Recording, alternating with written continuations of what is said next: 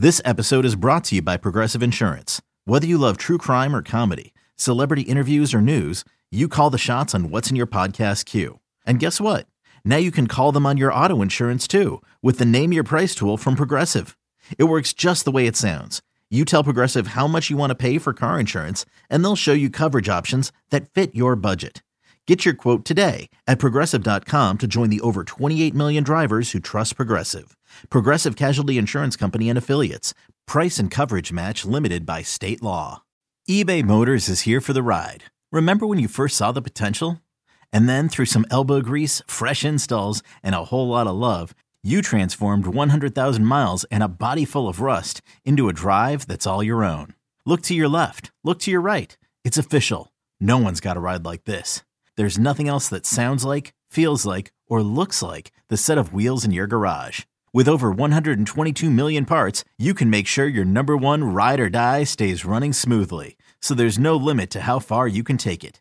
Brake kits, turbochargers, engines, exhaust kits, roof racks, LED headlights, bumpers, whatever your baby needs, eBay Motors has it. And with eBay Guaranteed Fit, it's guaranteed to fit your ride the first time, every time, or your money back. Plus, at these prices, well, you're burning rubber, not cash. Keep your ride or die alive at ebaymotors.com. Eligible items only. Exclusions apply.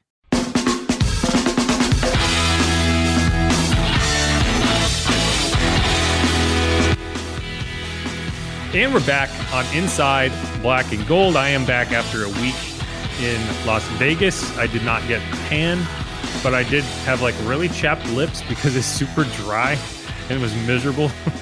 like the second I got back to Louisiana, my, my whole body feels like it has moisture in it again.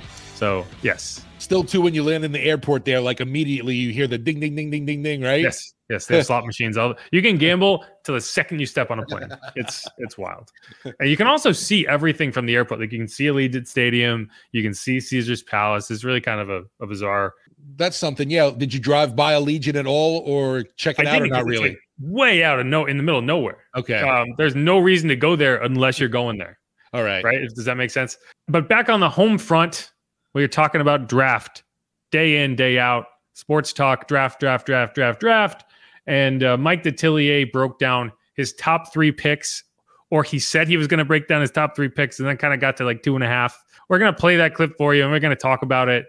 And uh, yeah, like he gets about halfway through, and then as if you've ever listened to sports talk, Bobby kind of gets a gets him on a tangent, and then he forgot what he's talking about and started with something else. So he does go through like his process, but uh, it, it might get confusing. We'll break it down when it's all done. Here's that clip. I really think because they have been prototypical uh, with people is Keion White, who has played defensive end and he can play defensive tackle Where from is he Georgia from? Tech. Georgia Tech. Started out at Old Dominion. And so he was a tight end when they first recruited him, and then they, he kind of grew out of that tight end position. Really been a very good player for the Yellow Jackets the last uh, couple years uh, for Georgia Tech, and the fact that he's versatile, you could kick him inside. He's 288 pounds. Look at this group of defensive linemen as the edge defensive tackle. Uh, he would be a guy that I would have a lot of interest in at that point. Uh, because I think that, uh, man, you looking at a at, a big man up front. In round two, it would come down to a couple players for me. Drew Sanders, who's a linebacker from Arkansas, who was either he was number one rated or number two rated player in the state of Texas coming out of high school. Goes to Alabama.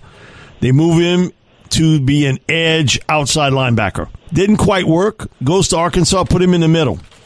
And he's been terrific. Uh, consensus All American last year and he's still growing into that position. Plays the run well. He can blitz. He's done a nice job in the coverage part of the game. And so, do you go double here, though? Would you look at another edge rusher if he's there uh, at that point? Because now you got Keion, who you can play a defensive tackle and defensive end. Or do you go here and look at another spot like at linebacker, who you pin, basically pencil thin at linebacker? With that third pick, man, I'm looking at a running back. Who's left in round three? Is it a Kendre Miller from TCU? Is it a Tyjae Spears from Tulane? Uh, Charbonnet is not going to be there. He's going to be long gone uh, by the time the Saints pick Right, in round right, three. yep. And uh, and I think there's a good possibility the Achane will be going too. So you're looking at a couple different guys there, but you you need to get some depth at running back. Mike never really told you which running back he was going to draft. That's kind of what I was joking about. But he does mention Kendre Miller. I, I kind of land with Mike on that He third said round Tyjae pick. too. Yeah, but but I mean, he's talking either way. He's talking about he's not really looking at running back until this until seventy one, and and I would tend to agree there. I think you know maybe Jahmyr Gibbs if he's still on the board and you can nab him at forty, that's a great value, and you think okay, it's worth it. Maybe at twenty nine, if Bijan is still on the board and that's an insanely good value, and you say okay, we're gonna do it. But I don't think this team is as desperate for a running back as a lot of people seem to in the sense that I don't think they're going to tilt and draft early for value because I don't think you're going to play a rookie that much at running back. And I don't think it's worth investing there just because you feel like you need one. And so that's why I agree. There's a lot of good value in that third round. And I, I disagree with his, I, with, he said that Zach Charbonnet is definitely not going to be there in the third round. I think he's probably right, but there's a chance he drops. I think there's a chance that anyone who's not named Bijan Robinson, and Jahmyr Gibbs could potentially be on the board at 71 as far as a running back. I'd say that's fair. Yeah, the other two I would definitely expect to be gone by round three for sure. A Chain and and Charbonnet are probably the next two on that list. Yeah, But there's no, I mean, like running back is so hard to project. It is so much to do with the value of the position. And yeah, I mean, like I'm not, I'm not, I'm not tilting to draft Jahmyr Gibbs. That's all I'm saying. And so, I, so I tend to agree with him. The second round pick, he went with Drew Sanders, which I think is unlikely, but it's a, he's a really good player. And you did lose value, a valuable player in Kaden Elliss. And so that would kind of replace that. But, but the reason I don't like that so much is like Kaden Elliss was a seven round pick. You've shown that you can develop these players. And I don't think you necessarily have to spend elite value on on the position when you know you can develop linebackers. I mean it's tough. Obviously, too. He's you know at this point now, you're rattling off names and you really don't know who is on his quote unquote board when you know you're making these kind of selections. I, I understand the pick, like you said with linebacker. You know you lo- lost the talent, but you you can.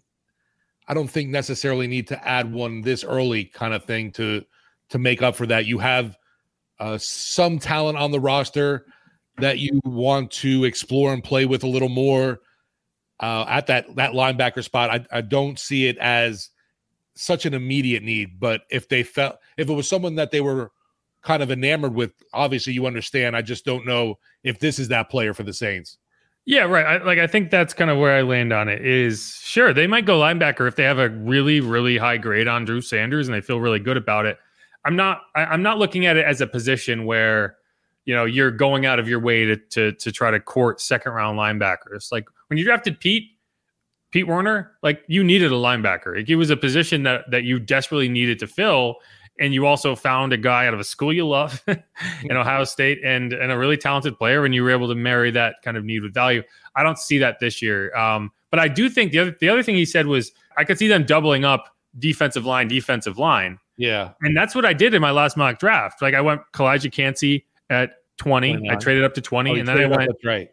and then I went Isaiah Foskey at 52, which is the pick I ended up with. And I think he, he's kind of suggesting that here too, because his first round pick is Keion White, who is an intriguing player. One thing that I just don't know is he didn't work out really. He only did the vertical jump, the broad jump, and the bench press at the combine. He had very impressive numbers. He put up 30 reps on the bench press.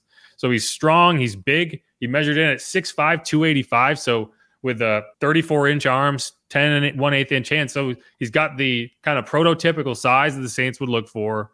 Um, he's athletic, right? He had a nine foot nine inch broad jump, 34 inch vertical jump, which is very good for an edge rusher who, you know, it's a lot of weight to get off the ground, 285 pounds. So I can see that being the pick. I think that's a that's a kind of a heady pick by him. The only thing I question is he he strained his hamstring at his pro day. So he didn't really do anything else after he strained his hamstring. So the Saints' ability to kind of get looks at him have been limited. And does that kind of scare them away, knowing that the last two edge rushers you picked have have not really profiled? I mean, I'm not ready to quit on Peyton Turner yet, but man, two years in, you should be seeing some production. You're not Marcus Davenport. You know, you were all in on that. That was your half court heat check after the 2017 draft, and it just did not work. so, are you going to be willing to take another stab at a non-power school for an edge rusher who profiles the right way, but hasn't? I, I mean, what, let's look at his stats. Um, you know, what worries me, Jeff, definitely is the the scouting department when it comes to the edge because after Cam Jordan, I don't know if they've had really much success at all drafting defensive ends. Obviously, a guy like Trey Hendrickson was a, a good value yeah. later on, kind of thing. But I'm, I'm just sticking with that first round, obviously. And yeah, Davenport. Would you call him a bust? He had some production, but overall, definitely not what you gave up to get him. So you know, it's a good kind of tease because uh, we're gonna post an episode on Monday that's kind of grading the last 10 first round draft picks, and that's something I'm gonna get into heavily. There is is he a bust? And I think to some extent, yes in this in the sense that you drafted a guy, you traded up to get him, and he just did not ever fulfill that potential. He was good when he was on the field for the most part. He dealt with injuries, and then this last season was just kind of weird. But like the talent's there. So in the sense that like you identified a very talented football player, that's definitely true. Just never really got there. Um, but yeah, so you look at Keion White. So he started at Old Dominion. He played there for three seasons, uh, and then transferred to Georgia Tech. He had three and a half sacks in his first two two seasons at Old Dominion. Right, he played in 18 games. He didn't really get much action as a freshman, but as a sophomore, I'm sorry, 62 tackles in 12 games, three and a half sacks, one interception. You know that, that that's not jumping off the page to me. He transferred to Georgia Tech. He played in four games in the 2021 season, half sack, two tackles. Last year at Georgia Tech, 12 games, 54 tackles, 14 tackles for loss, which is very impressive. Seven and a half sacks. So I mean, you are seeing production, but you're you know you're talking about a guy in the ACC. Yeah, you know you're talking about a guy who started at a small school and didn't dominate, and so you are very much projecting. And are you going to do that again? Right? You've already done it with with a guy out of Houston. You did it with a guy out of UTSA. Are you going to now do it with a guy out of Georgia Tech? And that's the only thing that scares me. That said, I could very much see this being the pick. Okay, picture this. It's Friday afternoon when a thought hits you. I can spend another weekend doing the same old whatever, or I can hop into my all new Hyundai Santa Fe and hit the road. With available H-Track all wheel drive, and three row seating, my whole family can head deep into the wild. Conquer the weekend in the all new Hyundai Santa Fe. Visit HyundaiUSA.com or call 562 for more details. Hyundai, there's joy in every journey. Yeah, I'm I'm looking here. You know, 2021 when he transferred to Tech, he you know busted his ankle in a pickup basketball game. It's those little things that I don't want to hear from a Saints first round draft pick after all the nagging stuff we've been having with his defensive ends. And I know I get it, it happens, but it's still it's just very scary. You're not going to get anybody that ha- that's had a clean bill of health. I get that. He's literally hurt right now. like they they I I don't think they even if they wanted to, they could have brought him in for a workout he strained his hamstring running his 40 at his own pro day. I, I can't do that as a first rounder. I, I, find it really difficult. And I mean, there's a lot of edge rushers. Maybe they go some another direction, but I do think I, I think that what Mike pointed out is very true. He has the size to potentially shift inside and take snaps right. at D tackle. And I think that that kind of cross positional versatility is something that you had with Kentavius Street. That's one of the reasons you brought him in. They never really used it. He played primarily at defensive tackle, but this team very much values the positional flexibility. But but I think if you're going to go that route, you would find a way to give give Peyton Turner the reps at D tackle rather than bring in a rookie with the goals of doing that. Because I think Peyton Turner has the size to do it. Problem is he's just not good enough against the run. Either way, I think that's interesting, and I do agree that you could very much see two defensive linemen at 29 and 40, and I would not be upset about it at all.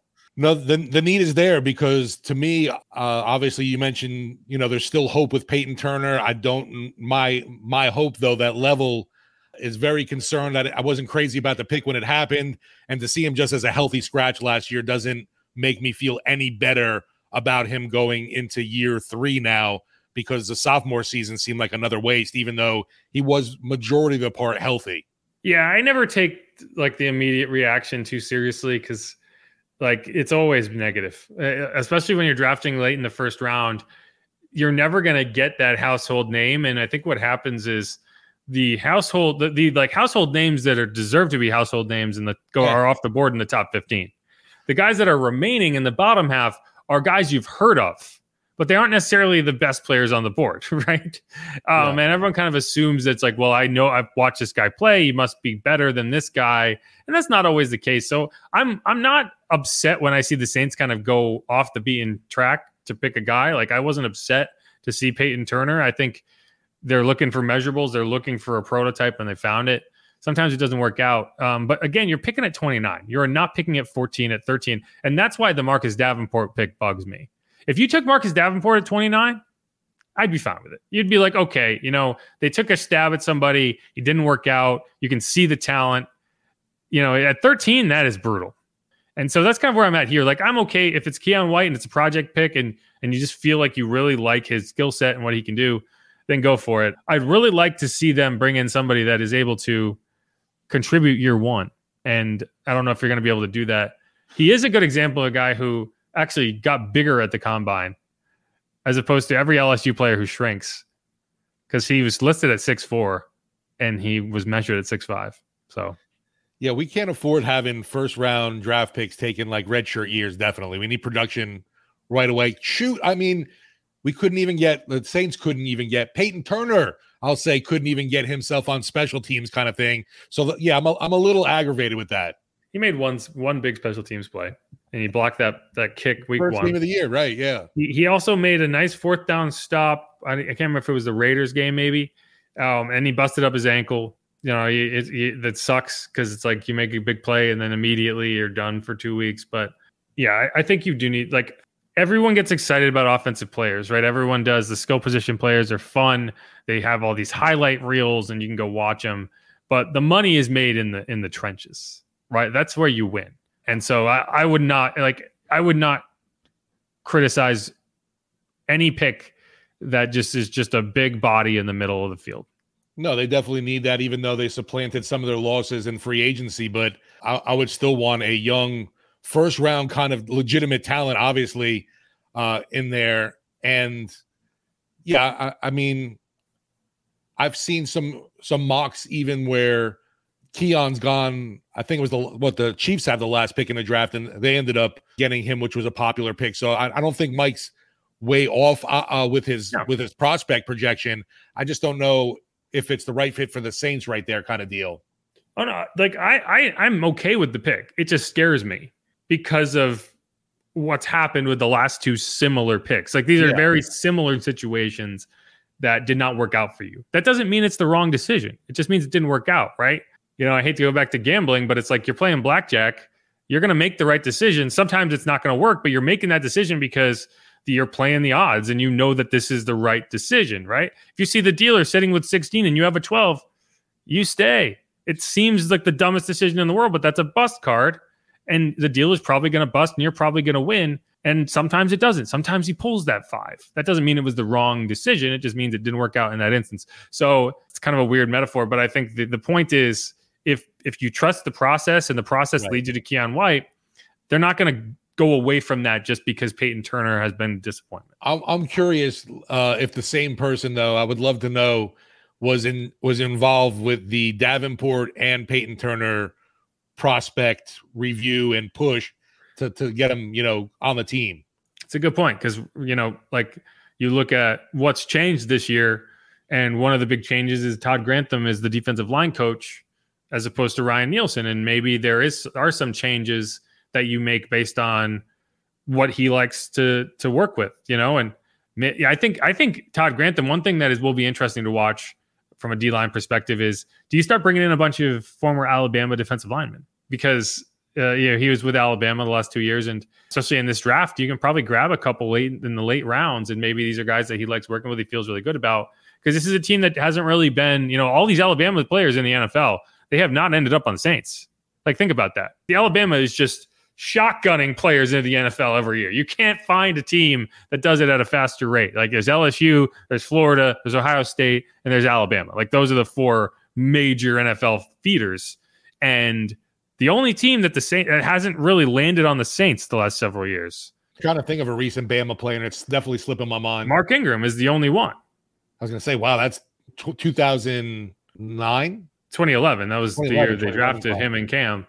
But Right. like, and they might have had an Alabama player or two filter in, but no one major. Like, no, no draft picks. at the very least over the last decade. Let me double check that actually. Oh, there was a safety. Vinny Sunseri. There you go. Thank you, man. I couldn't think of it. Vinny but even that was 2014. Since 2014, the Saints have drafted as many players from South Alabama as they have drafted from Alabama, the greatest team in the history of time over that period. so wow. it's it's just kind of interesting. And so you see, if there's an Alabama player that's kind of in the sixth or seventh round grade, or maybe a UDFA, uh, you know, I think that's that's something to watch because uh, Todd Grantham worked directly with them last year. Anyway, I think that's all I have on that. They didn't, they didn't. There was no hate about Sean Payton hating Alabama players then. No, but you know, like you really didn't see a ton of SEC period outside of Tennessee and uh, A and M too. A and M, Georgia too, huh? The Saints have players from the state of Georgia, but they don't necessarily have players from Georgia. So the guy, the guy who stands out to me is like a DJ Dale. Like he's a guy who's probably going to be a UDFA, could land on the Saints. Maybe a Byron Young if you're going in the mid rounds, right? So these are guys I think you would look at if you're the Saints and you're and you're trying to get Todd Grantham some guys that he likes. But all right, let's wrap that segment up. We're going to come back. We're going to hear from Sir Drew Brees himself. Had a lot to say at the Zurich Classic, as he always does. He said he missed Sean Payton because he's not there anymore, because he's out in Denver, where I assume they have golf, and I assume he can hit it a lot farther because of the outfit. yeah. So keep it locked on Inside Black and Gold.